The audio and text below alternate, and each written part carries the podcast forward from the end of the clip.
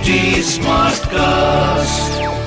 You're listening to a Hindustan Times production brought to you by HT Smartcast.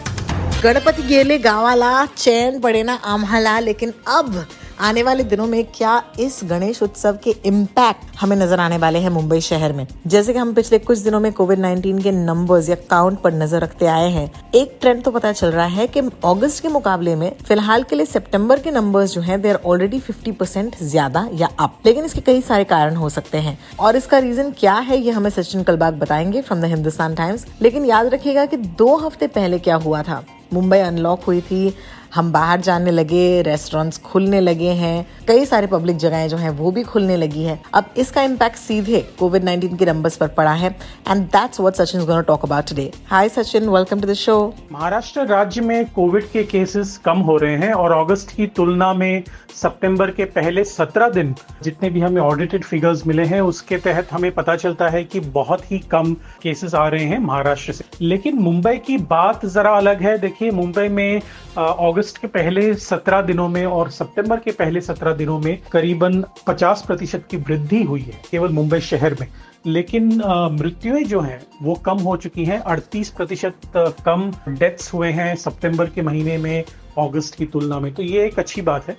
आ, लेकिन हमें ये भी याद रखना होगा कि जितने भी केसेस आ रहे हैं मुंबई में वो ज़्यादातर विदाउट एनी सिम्टम्स यानी कि ए सिम्टोमेटिक केसेस हैं बीएमसी का डेटा हमें ये बताता है कि सितंबर एक से लेकर सत्रह तारीख तक मुंबई में 7,407 केसेस हुए थे। और अगस्त के पहले सत्रह दिनों में 4,943 केसेस आए थे मुंबई में। अभी इसके कारण क्यों है या पूछेंगे ज़रूर तो मैं आपको बता दूँ कि पिछले एक महीने से जैसे ही हमने जो लॉकडाउन खत्म करके अनलॉकडाउन की प्रक्रिया शुरू की ये काफ़ी सारे जगहों में भीड़ भाड़ के इलाकों में लोग जाते रहे। मास्क बहुत लोगों ने नहीं पहना। सुरेश ककानी, जो एडिशनल म्यूनसिपल कमिश्नर है, उन्होंने हमें बताया कि अक्टूबर पाँच तारीख तक जो डेट वो सबसे ज़्यादा क्रूशल होगा। हमें अगले दो या तीन हफ्तों तक काफ़ी निगरानी रखनी होगी अपने आप पर, अपने सोसाइटी में, ताकि लोग बिना मास्क के बाहर नहीं जाएँ। ऑब्वियसली गणपति और उनके जो त्योहार में बहुत लोग बाहर जा रहे थे शॉपिंग कर रहे थे। शायद उसके वजह से भी इस एक हफ़्ते में या दो हफ्तों में उसका जो इम्पैक्ट है वो हमें दिखेगा। लेकिन उसके बाद हमें याद रखना होगा कि जो वायरस का जो ग्रोथ पीरियड होता है, वो शायद दो या तीन हफ़्ते के बाद खत्म हो जाता है।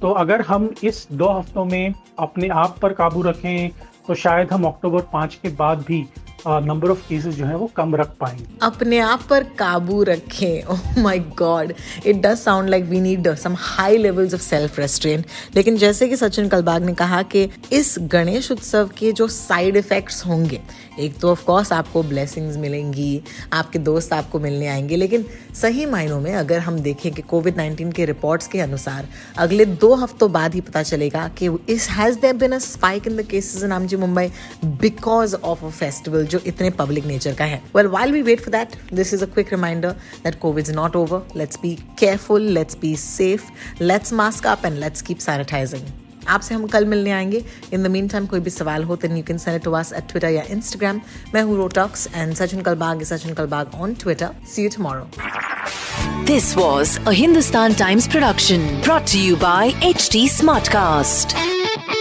HD Smartcast.